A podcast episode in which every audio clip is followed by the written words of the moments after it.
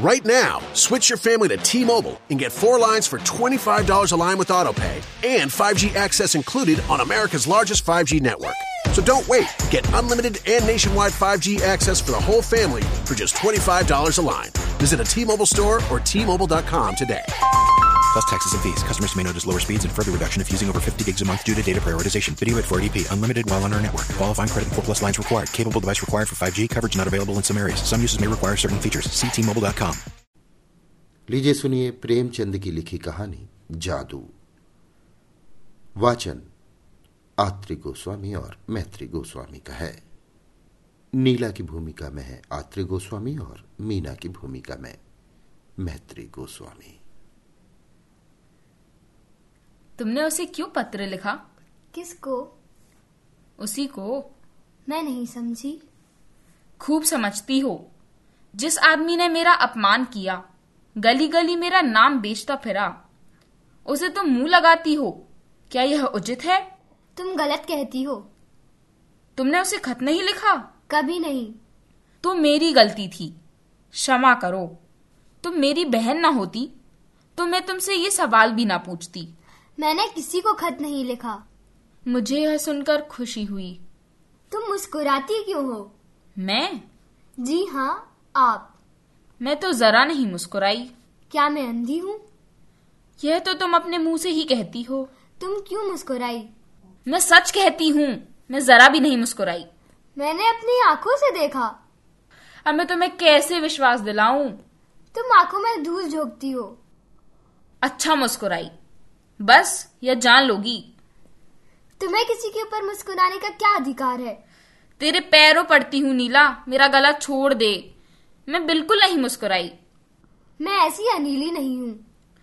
यह मैं जानती हूँ तुमने मुझे हमेशा झूठी समझा है तू आज किसका मुंह देखकर उठी है तुम्हारा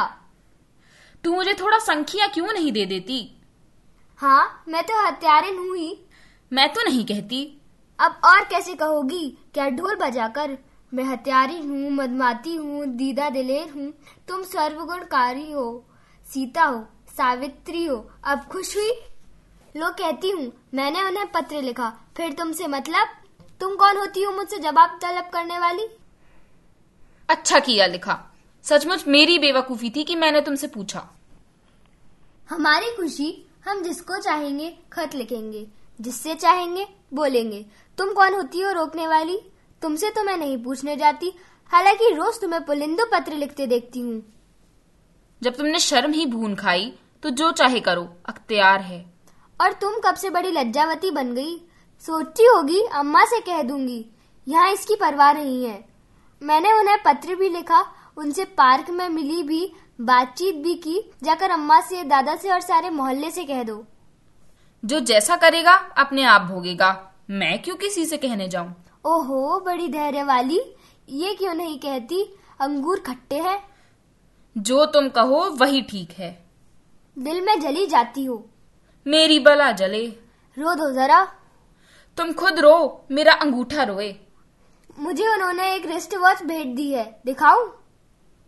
मुबारक हो मेरी आंखों का शनीचर न दूर होगा मैं कहती हूँ तुम इतना जलती क्यों हो अगर मैं तुझसे जलती हूँ तो मेरी आंखें पट्टम हो जाएं। तुम जितना ही जलोगी मैं उतना ही जलाऊंगी मैं जलूंगी ही नहीं जल रही हो साफ कब संदेशा आएगा जल मरो पहले तेरी भावरे देख लूं भावरों की चाट तुम्ही को रहती है अच्छा तो क्या बिना भावरों का ब्याह होगा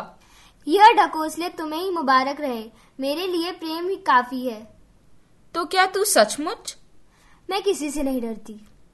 यहाँ तक नौबत पहुंच गई और तू कह रही थी मैंने उसे पत्र नहीं लिखा और कसमें खा रही थी क्यों अपने दिल का हाल बतलाऊं मैं तो तुमसे पूछती ना थी मगर तू अपने आप ही बक रही है तुम मुस्कुराई क्यों इसलिए कि वह शैतान तुम्हारे साथ भी वही दगा करेगा जो उसने मेरे साथ किया